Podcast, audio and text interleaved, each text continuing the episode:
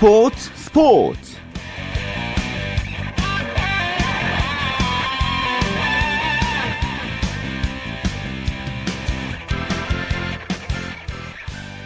안녕하십니까. 토요일 스포츠 스포츠의 아나운서 최시중입니다. 자, 아시아 최강의 축구 클럽을 가리는 2013 아시아 축구 연맹 챔피언스리그 결승 2차전. 어, FC 서울과 광저우 에버그란데 경기가 막 시작했습니다. 지난 1차전에서 이제 2대2로 두 팀 비겼는데요. 과연 오늘 어느 팀이 왕자에 오를지도 관심사고요.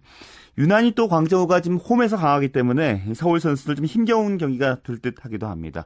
오늘 이 소식으로 스포츠 스포츠 시작해 보겠습니다. 일간 스포츠의 송지훈 기자 지금 연결되어 있습니다. 송 기자 안녕하세요. 예, 안녕하세요. 예. 자, 서울과 중국 광저우 챔피언스리그 결승 2차전. 지금 뭐 중국 홈 관중들 응원 대단하겠군요. 네, 그렇습니다. 오늘 경기가 열리는 이 광저우의 티에너 스타디움이 한 6만 명 정도를 수용할 수 있는 그런 큰 경기장인데요. 뭐 경기 시작 전부터 중국 팬들이 관중석을 가득 메우고 아주 열광적인 응원을 보내고 있습니다. 제가 그 이장수 감독이 예전에 광저우를 이끌고 계시던 시절에 그 광저우 황다의 홈 경기를 직접 가서 본 적이 있는데요. 뭐 경기 시작 두세 시간 전부터 3, 4만 명의 그런 관중들이 입장해서 열광적으로 응원하는 그런 분위기였거든요. 예. 오늘 이 서울 선수들은 이런 뭐 경기장 분위기에 휘말리지 않도록 각별히 노력을 해야 할 겁니다. 음, 뭐 중국에선 이미 광저우 우승을 기정사실화하고 있는 것 같긴 하던데요. 네. 현재 경기 상황은 어떤가요? 지금 전반 한 20분 정도가 지나고 있고요. 아직까지 득점 없이 0대 0으로 팽팽하게 맞서고 있습니다. 뭐 지금 서울 입장에서는 그 미드필드 플레이로 할 수 있는 그런 뭐 경기장 분위기를 계속 선점을 하는 그런 플레이를 해주고 있고 광저우는 지금 홈이지만 상당히 뭐 이게 역습 위주의 그런 플레이를 하면서 양 팀이 서로의 장점을 잘 살리는 그런 경기를 하고 있다 이런 판단이 있습니다. 예, 뭐 광저우는 호화 라인업을 자랑하고 있잖아요. 오늘 네. 선수 구성은 어떻습니까? 이 광저우 정말 라인업이 대단합니다. 뭐 중국 대표팀 멤버 중에 지금 12명이 이 광저우에 소속이 되어 있고 오늘도 그 중국 대표팀 member 중에 9명이 지금 선발로 나와 있는 상황이고요. 예. 또이 외국인 공격수들 뭐 몸값에서 우리 K리그 그 외국인 선수들과 비교하면 한 4배, 5배 이상 비싼 그런 선수들이 뛰어주고 있거든요. 1차전에 나왔던 그 선수들이 거의 동일하게 나와 있고요.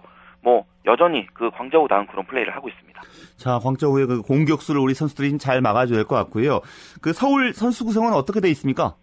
서울도 사실은 1차전에서 그 베스트 멤버를 냈기 때문에 그 똑같은 구성을 가고 있는데 일단 1차전에서는 그 차두리 선수가 경고 누적으로 그때 결장을 했었거든요. 예. 이번에는 차두리 선수가 나올 수 있기 때문에 차두리 선수가 선발로 나왔고요. 그러면서 아무래도 이 측면의 공격이 1차전보다는 좀 더 살아나지 않을까 뭐 이런 기대가 되고 있습니다. 예. 뭐 1차전에서도 양 팀 감독의 신경전 대단했었는데요. 오늘은 어땠습니까? 네, 이 오늘 경기를 앞두고 양팀 감독은 정말 차분하지만 날카롭게 신경전을 했습니다. 서울의 최영수 감독 그리고 광저우의 리피 감독은 지금 뭐 아시아 챔피언스리그 결승전에서 함께 경쟁을 하는 사이지만 두 감독의 몸값은 비교가 안 됩니다. 지금 서울의 최영수 감독이 2억 5천만 원 정도의 연봉을 받고 있는데 광저우의 리피 감독은 연봉이 무려 160억 원입니다. 지금 두 감독의 몸값 차이가 무려 64배가 되고 있고요. 예. 또 선수들의 몸값 수준도 사실 그렇게 크게 다르지가 않거든요. 광저우가 정말 비싼 선수들을 많이 활용을 하고 있는데 한 가지 다행스러운 건 지금 최영수 감독이 리피 감독이나 또 중국 언론의 신경전에 말려들지 않고 있다라는 건데요. 바로 이런 점이 서울에는 다행스러운 부분이 되고 있습니다. 예, 한 전반 23분 지나고 있고요. 지금 0대 0 비겨 있는 상황인데요. 오늘 그 승부의 키는 뭐라고 보시나요?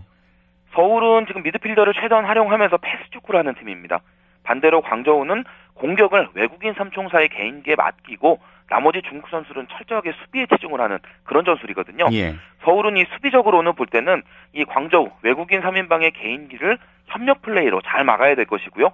반대로 미드필더들과 공격수들은 볼 점유율을 최대한 끌어올리면서 이 경기의 흐름을 잡고 가는 게 중요합니다. 그런 분위기에서 본다면 일단 서울이 만약에 선제골을 터트린다면 좋은 흐름을 계속 유지할 수 있을 것이다. 이런 생각이 들거든요. 예. 승부처는 선제골입니다. 예.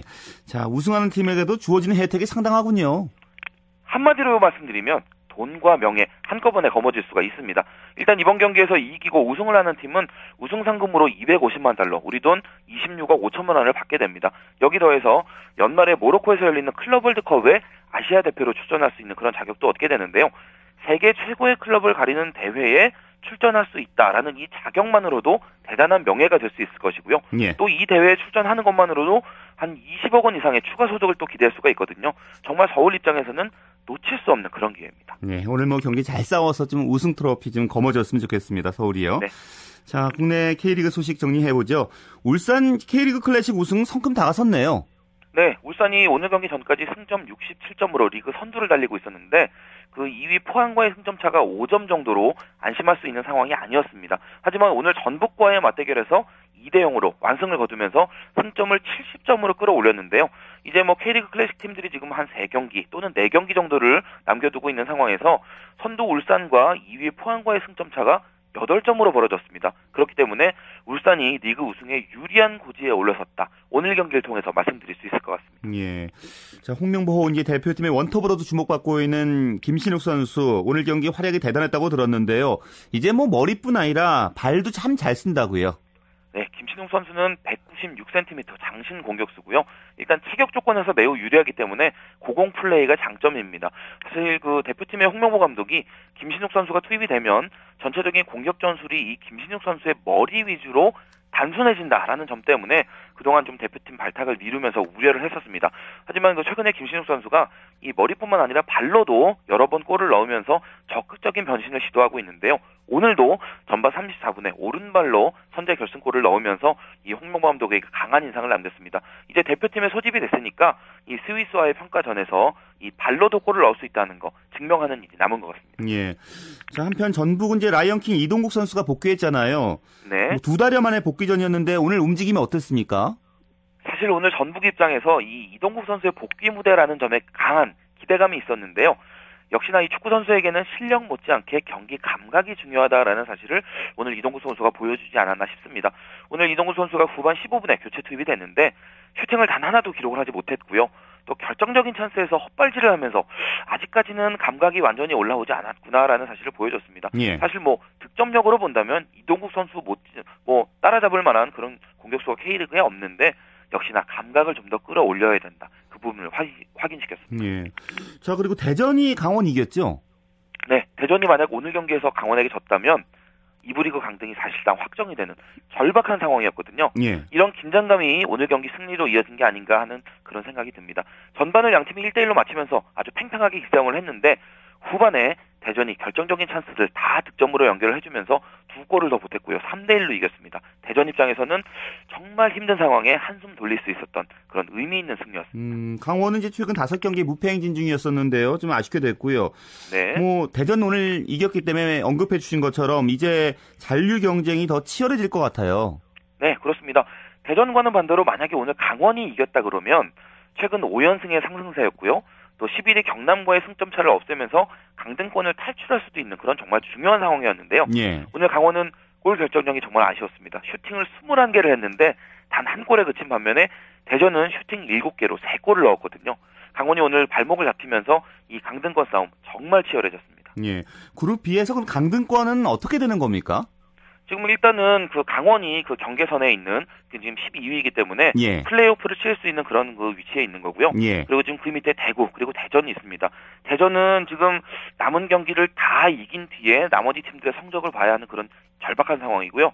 대구도 지금 쉽지 않은 상황이기 때문에 지금 제가 현실적으로 봤을 때는 강원 또는 그 강원 정도가 강등권에서 탈출할 수 있는 현실적인 가능성이 있고 예. 나머지 팀은 정말 힘든 상황을 하지 않을까 이렇게 예상이 됩니다. 그렇군요.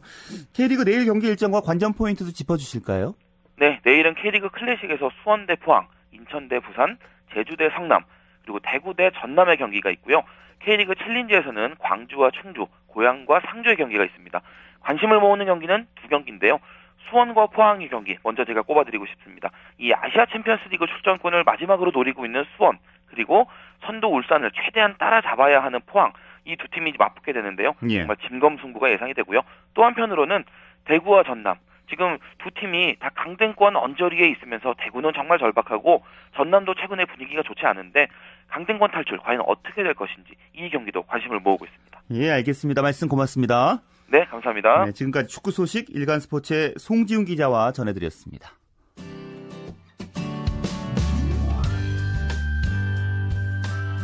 스포츠를 듣는 즐거움. 스포츠, 스포츠. 최시중 아나운서와 함께합니다. 네, 프로배구 V리그 소식 정리해드리죠. 마이데일리의 강산 기자와 함께합니다. 안녕하세요. 예, 안녕하세요. 어, 남자 배구 우리카드 창단 첫 승리를 따냈다고요. 예, 그렇습니다. 우리 카드가 창단 두 경기 만에 기분 좋은 첫 승을 따냈습니다. 오늘 아산 이순신 체육관에서 열린 LIG 손해보험과의 홈 경기에서 세트 스코어 3대 1로 역전승을 거뒀습니다.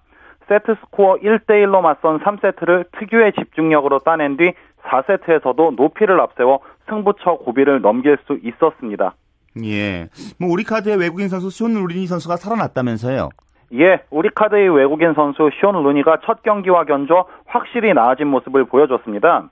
공격 성공률이 40%대 초반에 그쳤던 지난 경기와 달리 오늘은 블로킹 4개 포함 19득점, 공격 성공률 50%로 활약했는데요. 무엇보다 수비와 2단 연결에서 안정적인 모습을 보여줬습니다. 예. 또한 범실도 단 3개만 기록하면서 조직력 강화에도 큰 힘을 보탰습니다. 더군다나 뭐또 토종 이 공격수들의 활약도 좀 유력적이었다고 들었어요. 그렇습니다. 삼각편대의 성공 가능성을 본 한판이었는데요. 루니는 물론 김정환이 16점 51.61%, 최홍석이 15점에 공격 성공률 58, 57.89%로 힘을 보탰는데요. 예. 날개 공격수 3명이 팀의 공격 득점 60점 중에 50점을 합작하면서 에드가 홀로 분전한 LIG에 승리할 수 있었습니다. 3세트 중반부터 들어와 범실 하나도 없이 9득점, 공격 성공률 61%로 활약한 안준찬도 승리에 큰 힘을 보탰습니다. 예. 자, 이렇게 되면 이제 여러 선수들이 고른 활약도 보여줬고, 루니도 좀 살아났고요. 예. 두 경기 만에 이제 시즌 첫 승을 거뒀기 때문에 우리 카드가요. 올해 그 다스코스가 좀 될 수 있을까요? 예, 오늘 같은 경기력이라면 충분하죠. 그러나 수비 라인이 조금 더 살아나야 할 필요가 있습니다. 지난해까지 활약했던 리베로 이강주가 삼성화재로 떠나면서 정민수 리베로가 주로 기용이 되고 있는데요. 예. 일단 강만수 감독은 우리 팀은 리베로가 가장 취약 포지션이다.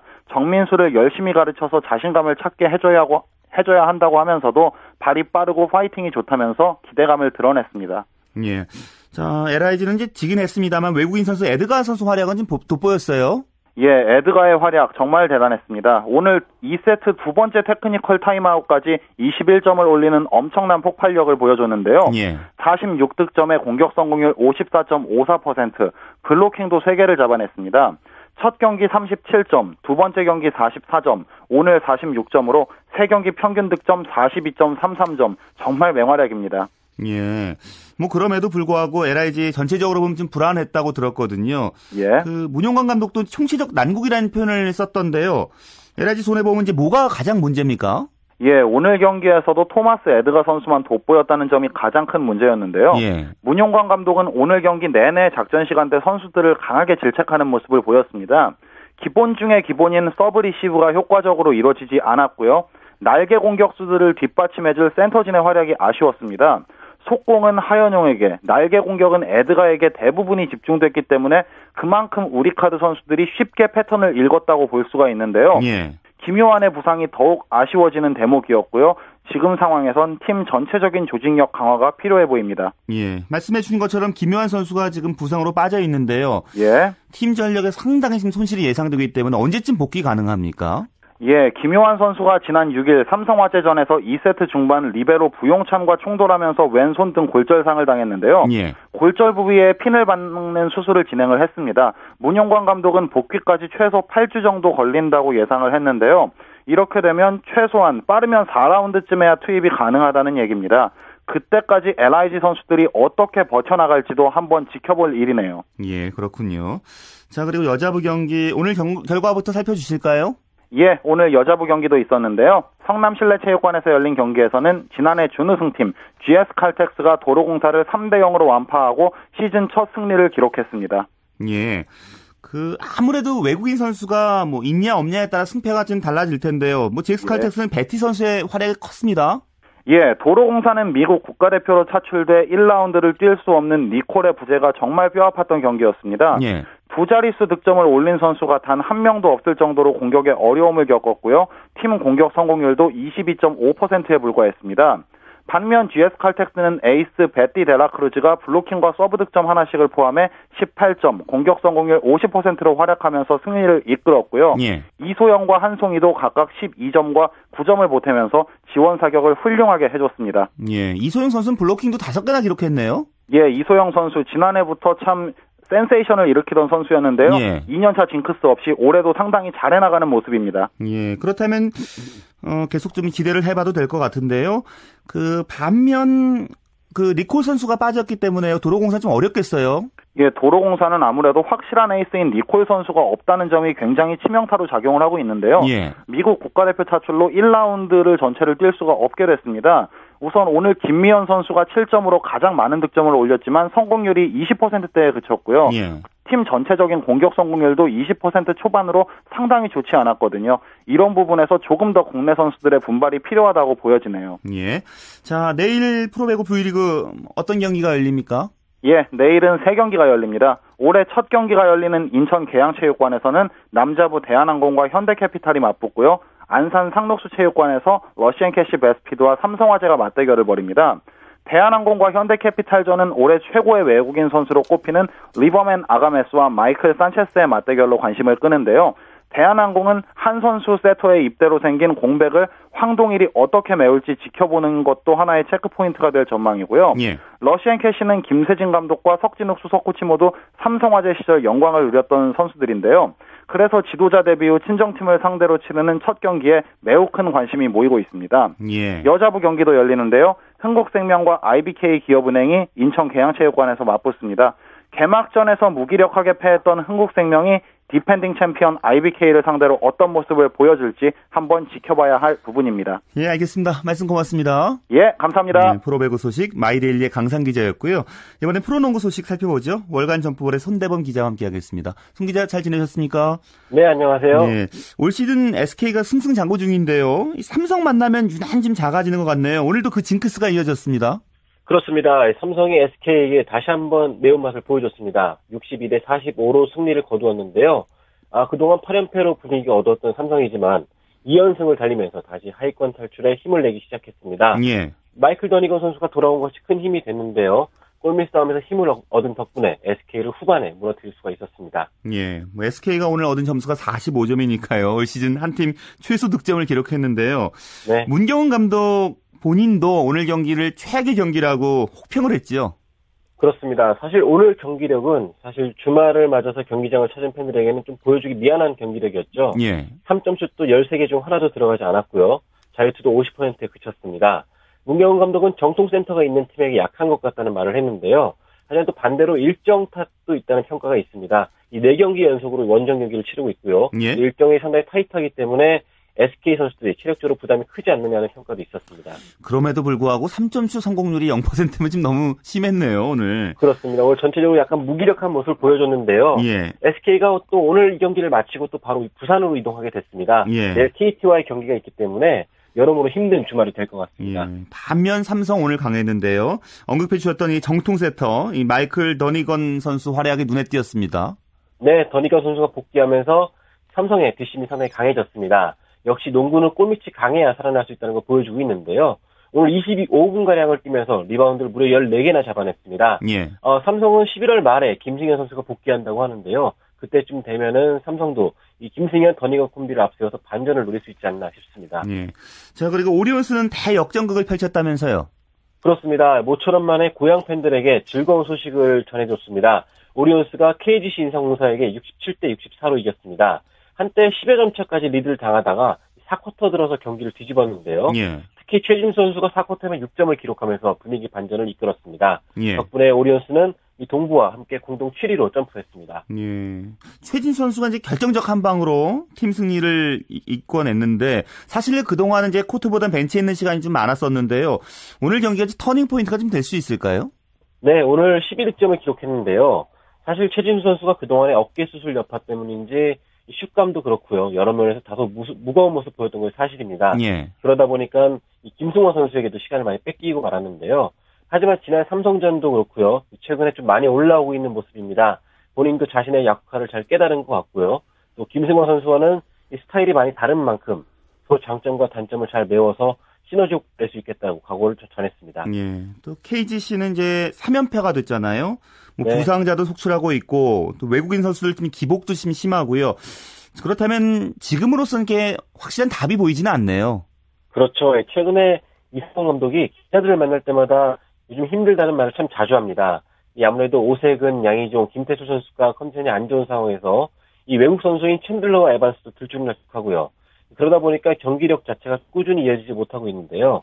또 엎친 데 덮친 격으로 오늘 경기에서는 이 백업 포인트 가드인 김윤태 선수마저 발목을 다쳤습니다. 예. 일단은 이 발목 상태를 봐야겠지만 이래저래 앞으로의 가드진 운영이 상당히 매끄럽지 못할 것으로 보고 있습니다. 예.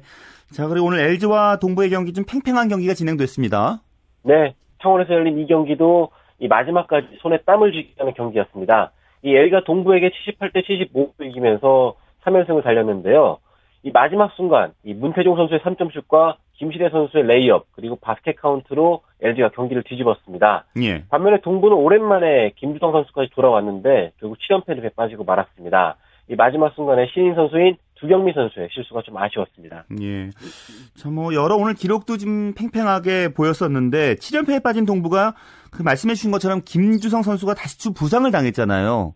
그렇죠. 4경기 만에 복귀전을 가졌는데요. 생일이었습니다. 오늘이 또. 이 상당히 생일을 앞두고 이 팀을 승리까지 이끌겠다는 그런 각오가 보- 엿보였던 전반전이었는데 예. 이 아쉽게도 3쿼터 막판에 발목을 다치고 말았습니다. 이 왼쪽 발목이 크게 돌아간 것으로 보이고 있는데요. 생일날 팀도 지고 또 다치기까지 하면서 이 팬들의 마음을 좀 많이 아프게 했습니다. 예. 그렇다면은 김주성 선수 또 경기를 몇 경기 쉬어야 되나요? 네, 일단 오늘 경기는 남은 경기는 나오지 않았고요. 예. 정확한 상태는 지켜봐야겠지만 바로 내일 있을 KGC 인상공사의 경기에서는 무리하지 말아야 된다는 것이 중론입니다. 현재 김주성 선수가 무릎 부상까지 함께 겪고 있거든요. 때문에 되도록이면은 좀 무리를 하지 않고 많은 시간 뛰어서는 안 된다는 그런 전문가들의 평가가 있습니다. 예. 동부도 뭐 김주성 선수도 그렇고요. 좀 답답할 텐데요. 자, 초반 남자 농구 지금 순위를 보니까요. 뭐 전망했던 거랑 어떻게 지금 흘러가고 있습니까?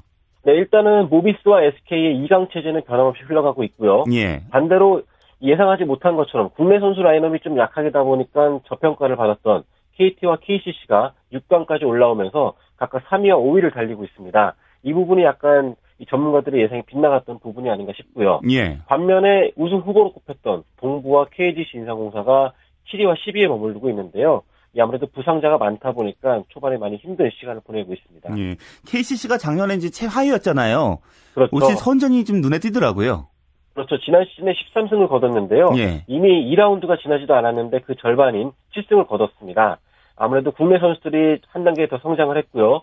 또 외국 선수인 윌커슨 선수가 잘하다 보니까 이 KCC가 초반 돌풍의 핵으로 떠오르고 있습니다. 그렇군요. 자, 프로농구 여자부 경기가 이제 내일부터 시작되는데요. 올해 뭐 유난히 눈에 띄는 팀이 있을까요? 네, WKBL이 내일 우리은행과 신한은행의 개막전으로 시작을 하게 되는데요. 일단은 가장 강팀으로 꼽히고 있는 우리은행 그리고 스타들이 많은 신한은행이 가장 2강으로 꼽히고 있습니다. 또 여기에 무시 못할 팀이 하나 더 있는데요. 바로 KDB 생명입니다. 이 주전 4명이 국가대표를 경험했던 그런 스타들로 구성되어 있기 때문에요. 올 시즌 신한은행과 우리은행의 아성화에 도전할 것으로 보고 있습니다. 예. 또올 시즌부터는 외국 선수가 2인 보유, 1인 출전으로 바뀌게 되거든요. 여자 농구 특유의 아기자기함에 외국 선수들의 기술까지 더해져서 더 활발하고 재미있는 경기가 될 것 같습니다. 예. 여자 농구도 많은 이렇게 팬들이 좀 관심 갖고 볼 수 있게 어떤 점을 좀 보면 재밌을지 알려주세요. 네, 일단 여자 농구 같은 경우는 이 남자 농구처럼 그 많은 그 점프력이라든지 덩크슛은 보이지 않지만 예. 이 상당히 외곽슛도 뛰어나고요. 또 아기자기한 움직임이 일품입니다. 이 변현아 선수라든지 이명희, 김단비 선수처럼 이 기술도 뛰어나고 슛도 뛰어나고 또 아울러서 외모까지 출중한 선수가 많기 때문에요. 예, 예. 이 경기를 지켜보시다면 더 좋을 것 같습니다. 예, 알겠습니다. 말씀 잘 들었습니다. 고맙습니다. 네, 지금까지 프로농구 소식 월간 점프볼의 손대범 기자와 함께했습니다.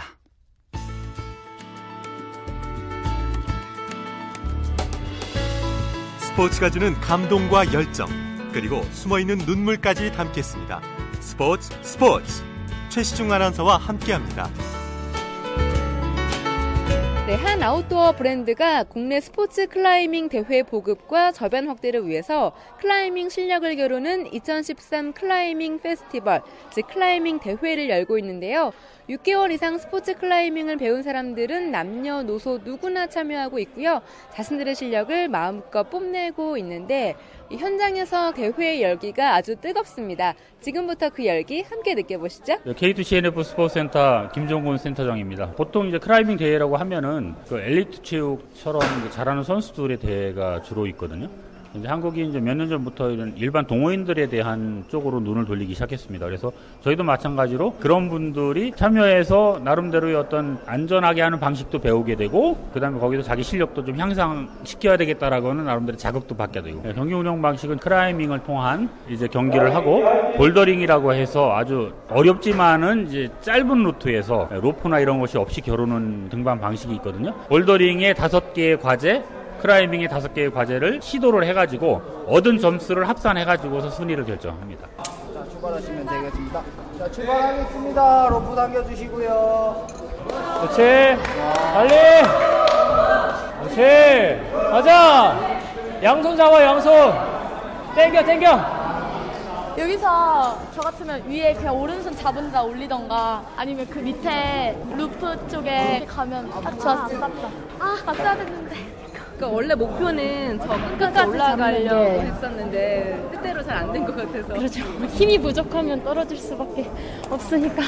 클라이밍 대회의 심사를 맡고 계신다고요? 네, 저는 전국 스포츠 클라이밍 장년부 협회 회장하고 있습니다. 안문현역. 오늘 많은 분들 이렇게 클라이밍 대회에 참여를 하고 있는데 어떤 심사를 어떻게 하고 계시는 건지 얘기 좀 해주세요. 아, 이거는요 네. 조금 심사 규정을 낮춰가지고 예를 들어서 플러스 마이너스도 없고 홀드 잡은 홀드만 가지고 채점을 하는 거로다가 그렇게 배정을 했어요. 왜냐하면 처음 나오는 분들 계시고 좀 나와본 분들도 계시고 그래서 난이도를 갖다가 많이 낮춰가지고 매겼습니다. 그래도 보편적으로 다들 잘하고 있습니다. 네. 대회 때는 최선을 다해야 되고 또 자기가 야 나는 이것이 부족되구나 그러면 앞으로 연습할 때 그 부족된 점을 갖다 더 연습을 할 수 있고 대회를 안 나가보고 연습만 하는 거하고 대회를 나와 본 거하고는 틀리죠 자, 과제 1 준비 끝났습니까? 과제 2 준비되셨습니까? 과제 3 준비되셨어요? 과제 4 준비되셨어요? 네. 자, 준비 스타트! 천천히 under. 호흡하고. nice. 그렇지. nice. 크로스 오케이. good. 아, 너무 잘한다. 속 떨어져. 손나. 오케이. 화이팅!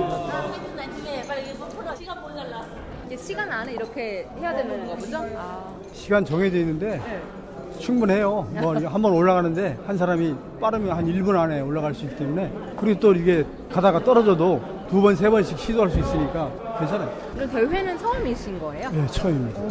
평상시 운동한 게 이제 시합에서 나타나는 거니까 재밌어요. 대회니까 이제 목적이, 목표가 있을 거 아니에요? 우리 팀이 뭐 1등을 했으면 좋겠다라든지. 우리 팀 저기 명칭이 챔피언 팀이에요. 이게 챔피언 할 겁니다. 아우, 자신감 있으신데요? 네. 몇 조 세요? 2조였고요. 네. 다치지 않고 다들 즐겁게 하는 거라 어, 좋은 것 같고요. 성적도 나쁘지 않을 것 같아요. 11조는 팀명이 뭐예요? 원래 우승 한 조였는데 겸손하게 하자고 우승 후보로 했어요. 아, 그러세요? 네. 우승 후보지만 우승은 한 조로 바뀌길 바라면서. 아, 그렇죠. 네, 네. 네. 근데 이 대회에 좀 참여하신 그런 의미나 재미가 있으실 것 같아서요. 음, 여기서 지금 운동한 지 한 2년 차 됐는데 아, 네. 예, 작년하고 틀리게 이번에는 좀, 좀 여러 사람 그 완등할 수 있게 해갖고 하여튼 처음 하는 사람 들한테는 자신감을 좀 주고 저희 같이 이제 좀 오래 한 사람들한테는 열심히 하라는 그런 의미로 받아들이고 있어요. 몇 조신가요? 구조. 구조의 이름은? 가자 킬레만자로. 나 처음 여기 대회 참여했는데 처음에 되게 막 이렇게 오버행 올라가고 무서웠었는데 이게 개인전 하면 한번 올라가다 딱 떨어지면 끝이잖아. 근데 이거는 팀플이니까 끝까지 같이 모여서 이렇게 하는 거니까 못하는 사람은 또 이렇게 붙어다 주고 잘하는 사람은 또 화이팅 해주고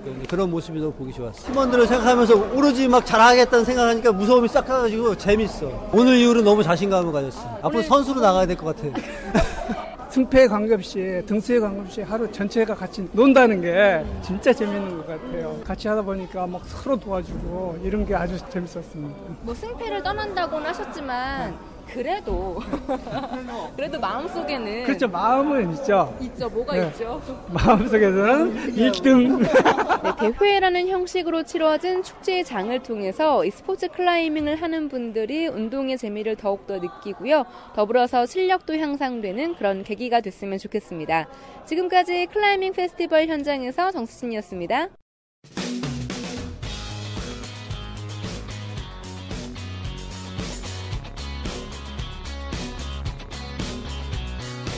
따뜻한 비판이 있습니다. 냉철한 분석이 있습니다. 스포츠 스포츠 네, 매주 토요일 스포츠 스포츠 스포츠계 라이벌을 집중 조명해 보고 있습니다. 스포츠 라이벌의 세계 한겨레 신문의 김동훈 기자와 함께하죠. 어서 오세요. 예, 안녕하세요. 오늘은 어떤 라이벌 소개해 주십니까? 예, 미국 프로농구의 NBA 역사상 최고의 선수가 누구인지 20년의 세월을 뛰어넘어서 마이클 조던과 르브론 제임스를 한번 비교를 해보겠는데요. 예. 다음 주까지 두 번에 걸쳐서 좀 비교를 해드리겠습니다. 음, 두 선수 다 대단한 선수들인데요. 예. 어, 근데 마이클 조던 선수하고 르브론 제임스는 한 시즌을 같이 뛰어본 적은 없잖아요. 예, 나이 차이가 이제 20, 21살 차인데요. 예. 이 공교롭게도 르브론 제임스가 태어난 게 이제 84년인데 1984년에 조던이 NBA, NBA에 데뷔를 했습니다. 그리고 조던이 마지막으로 은퇴를 선언한 게 2003년이거든요. 이게 예. 세 번이나 은퇴를 선언했었는데 2003년에 완전히 코트를 떠났는데 하필이면 그 해에 이제 제임스 르브론 제임스가 NBA 데뷔했기 때문에 두 선수가 한 시즌도 같이 겹쳐서 뛰어본 적이 없죠. 하지만 이제 두 선수에 대한 간접 비교 얘기는 계속 꾸준히 나왔죠. 예. 특히 그 재작년에 마이클 조던과 함께 과거 시, 시카고 불스 왕국을 이끌었던 스코티 피펜이 NBA 역사상 가장 위대한 선수는 마이클 조던이 아니라 르브론 제임스다 이렇게 얘기를 해가지고 음. 조던 팬들의 분노를 산 적이 있었습니다. 피펜 선수가 그런 얘기를 했군요. 예. 같이 동료였었고 예. 정말 그 시카고 불스의 명성을 함께 이끌었던 선수였었는데. 그렇습니다. 자 그렇다면 조던보다 제임스가 낫다고 주장하는 이유가 있을 것 같은데요. 그러니까 피펜이 이런 표현을 썼습니다. 조던은 NBA 역사상 최고의 슈터, 그러니까 슈터라는 거죠, 그냥. 예. 반면에 르브론에 대해서는 가장 위대한 선수. 그러니까 뭐 차이 뉘앙스 차이가 크죠. 이렇게 불렀는데요. 예. 어, 피펜은 르브론, 르브론 제임스에 대해서 공격과 수비에서 발군의 기량을 뿜어내면서 뭐 완전한 패키지다 이런 찬사를 던졌는데요. 근데 이거는 좀 잘못된 게 사실 조던도 수비가 굉장히 강한 선수였거든요. 잘했죠. 예. 근데 이제 그 피펜은 르브론 제임스에 대해서만 공수 모두 갖췄, 갖췄다 그러면서 또 특히 이제 상대 팀의 패스 길목을 잘 차단하고 특히 수비에서 공격으로 전환하는 이른바 이제 transition을 예. 도저히 뭐 그 transition 플레이는 막을 수가 없었다 이렇게 칭찬을 했습니다. 하지만 조던과 피펜의 예전 그 시카고 불스 시절의 또 다른 동료였던 이 호러스 그랜트는 예. 이 피펜의 이런 주장에 대해서 말도 안 된다. 어, 조던은 어느 누구도 따를 수 없는 독보적인 존재이고 따라서 이제 농구 황제라는 타이틀은 영원히 마이클 조던의 것이다 이렇게 반박을 했었습니다. 조던이 피펜에게 밥을 주면 덜 샀나요? 아무튼 그 예. 최근에 르브론 제임스가 이제 500경기 연속 두 자리 득점 기록해서 화제가 예. 됐었는데요. 마이클 조던 기록을 좀 살펴보죠. 예. 그러니까 마이미 이 르브론 제임스가 지금 현재 마이애미 히트 소속이죠. 그러니까 지난 6일 날 토론토와의 경기에서 이 35득점을 올리면서 500경기 연속으로 두 자릿수 득점. 그러니까 이 10득점 이상을 500경기 연속으로 했다는 거죠. 예. 요 기록은 이제 NBA 역사상 다섯 번째인데요. 사실 이제 카림 압둘자바가 있었고요. 압둘자바는 두 번이나 기록했습니다. 어, 500경기 이상 기록했다 끊겼다가 다시 또 500경기 이상. 그랬군요. 예, 그리고 칼 말론, 어, 모제스 말론, 그리고 마이클 조던이 기록을 했는데 예. 특히 마이클 조던은 연속으로 866경기 연속 두 자릿수 득점. 그러니까 이것이 이제 NBA 최고 기록입니다. 이 866경기면요. 15년 동안 기록한 건데요. 86년 3월 25일부터 2001년 12월 26일까지 15년 동안 매 경기 10득점 이상을 올린 겁니다. 그러니까요. 예. 정말 위대한 기록이라고 볼 수 있는데 예. 사실 마이클 조던이 갖고 있는 그 위대한 기록은 이것뿐이 아니잖아요. 그렇죠. 뭐 엄청나죠. 그러니까 13년 동안 시카고 불스에서 뛰면서 6번이나 NBA 챔피언 타이틀을 이제 팀에 안겨줬는데요. 그 사이에 이제 신인왕을 시작으로 득점왕만 10, 13시즌 동안 10번이나 차지했고요. 또 정규리그 MVP를 13시즌 동안 5번, 그리고 올스타전 MVP 3번. 그러니까 13시즌 동안 기록한 평균 득점이 31.5점이에요. 한 경기에서. 예. 한 경기에서 사실 30득점 하기도 어려운데 평균이 31.5득점이니까요. 이것은 이제 NBA 역대 최고입니다. 그리고 플레이오프 통산 평균 득점은 이것보다 더 높아요. 그러니까 플레이오프에 더 강했다는 얘기죠. 33.4 득점. 그러니까 플레이오프에 올라온 팀들은 더 강팀들인데 예. 이런 팀들 상대로 정규리그 때보다 더 많은 득점을 평균적으로 해놨다는 것이고요. 예. 또 정규리그 통산 득점이 3만 2천여 점인데 이것은 이제 압둘자바 예, 칼 말론에 이어서 통산 득점 랭킹 3위입니다. 뭐 이 밖에도 뭐 한 경기에 어 63득점을 올린 적도 있고요. 예. 또 플레이오프 한 경기 최다 득점이에요, 이것이. 그리고 또 혼자서 연속으로 23득점.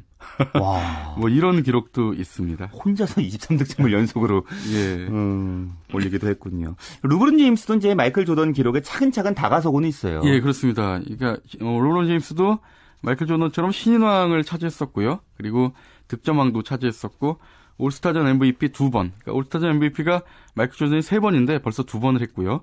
또 정규 시즌 MVP 네 번. 그러니까 또 우승 반지를 두 개를 꼈죠. 그러니까 마이클 조던이 여섯 개인데 어, 거기에는 아직 미치지 못하지만 공교롭게도 조던하고 제임스가 똑같이 7년 차였던 음. 27살에 첫 우승을 했거든요. 예. 그렇기 때문에 르브론 제임스도 앞으로 뭐 챔피언 반지를 더 낄 가능성이 뭐 분명히 있죠. 뭐 르브론 제임스는 이제 누가 뭐래도 현역 최고의 선수잖아요. 예. 뭐 대단한 기록도 많아요. 예, 그렇습니다. 르, 르브론 제임스가 이 2003-2004 시즌에 데뷔해서 딱 10시즌을 뛰었거든요. 어, 신인 시절에 사실 고향 팀이죠. 클리브랜드 캐빌, 그러니까 캐벌리어스. 사실 그 전 시즌에 꼴찌 팀이었기 때문에 어, 제임스를 pick을 할 수가 있었죠. 그러면서 이제 전체 1순위 지명으로 어, 지명됐지만 너무나 좀 약팀이었죠. 그러면서 챔피언과 인연을 맺지를 못했는데 이 약팀을 혼자 힘으로 2010, 2017 시즌부터 이 마이 그, 그 이후에 이제 마이애미로 이적을 했는데 혼자 힘으로 클리브랜드 소속이었던 2007, 2008 시즌에 경기당 30득점, 득점왕에 올랐고요. 예. 2008, 2009, 2009, 2010 두 시즌 연속으로 이 약체였던 클리브랜드를 2년 연속 정규 시즌 최고 승률을 이끌었어요. 그러면서 2년 연속 또 MVP를 수상을 했죠. 예, 예. 마이애미로 이적한 뒤에도 또 정규리그 MVP를 두 번 연속 받았는데 그러면서 최근 5시즌 동안에 네 번이나 정규리그 MVP에 등극을 했습니다. 뭐 예. 그야말로 현역 최고의 선수죠. 그 올해는 정규리그뿐 아니라 챔피언 결정전 MVP도 또 휩쓸면서 르브론 제임스가 더 주목받았잖아요. 그렇죠. 이제 제임스의 시대를 열어 제친 건데요. 마이애미를 2년 연속 NBA 그 우승으로 이끌었고 또 특히 MV, MVP 투표에서 역사상 처음으로 만장일치가 나올 뻔했어요. 그 딱 한 표가 모자랐는데 이것도 사실은 기록입니다. 그러면서 이제 루브론 제임스를 보는 시각이 완전히 달라졌죠. 예. 그래서 이제 올해 1월에 역대 최연소 2만 득점을 세웠는데 올해 만 29살에 불과하기 때문에 조던의 3만 2천 득점은 물론이고 압돌 자바가 가지고 있는 NBA 역대 최고 3만 8천 득점에도 사실 돌파가 기대가 되는 상황입니다. 루브론 제임스가 2003년에 고등학교 졸업 후에 바로 프로에 입단을 했는데 예, 예. 사실 NBA 그 고졸 선수 프로 직행이 이제는 금지가 됐거든요. 그래서 예. 더좀 유리한 상황입니다. 예, 알겠습니다. 또 다음 시간을 통해서 자세히 알아보겠습니다. 말씀 예. 고맙습니다. 감사합니다. 네, 한겨레 신문 김동훈 기자와 함께했습니다. 서울과 광저우의 아시아 챔피언스리그 결승 2차전 전반전 끝났는데 지금 0대 0인 상황이고요. 자, 빙속여제 이상화 선수가 어, 2013-14 국제빙상경기연맹 스피드스케이팅 월드컵 1차 대회 여자 500m 1차 레이스에서 1위에 올랐습니다. 남자부에서는 모태범이 2위에 올랐다는 소식이 있습니다. 자, 스포츠 스포츠 오늘 준비한 소식 여기까지입니다. 지금 현재 전국이 흐리고 지금 비가 내리고 있는데요. 오늘 밤 9시 30분을 기해서 제주도 산간에는 호우경보가 발령됐다고 합니다. 피해 없도록 미리 대비를 좀 잘 하시길 바라고요. 또 날씨도 추워진다고 하니까요. 건강관리도 잘 하시길 바랍니다. 내일도 풍성하고 즐거운 스포츠 소식으로 찾아뵙겠습니다. 함께 해 주신 여러분 고맙습니다. 지금까지 스포츠 스포츠 저는 아나운서 최시중이었습니다.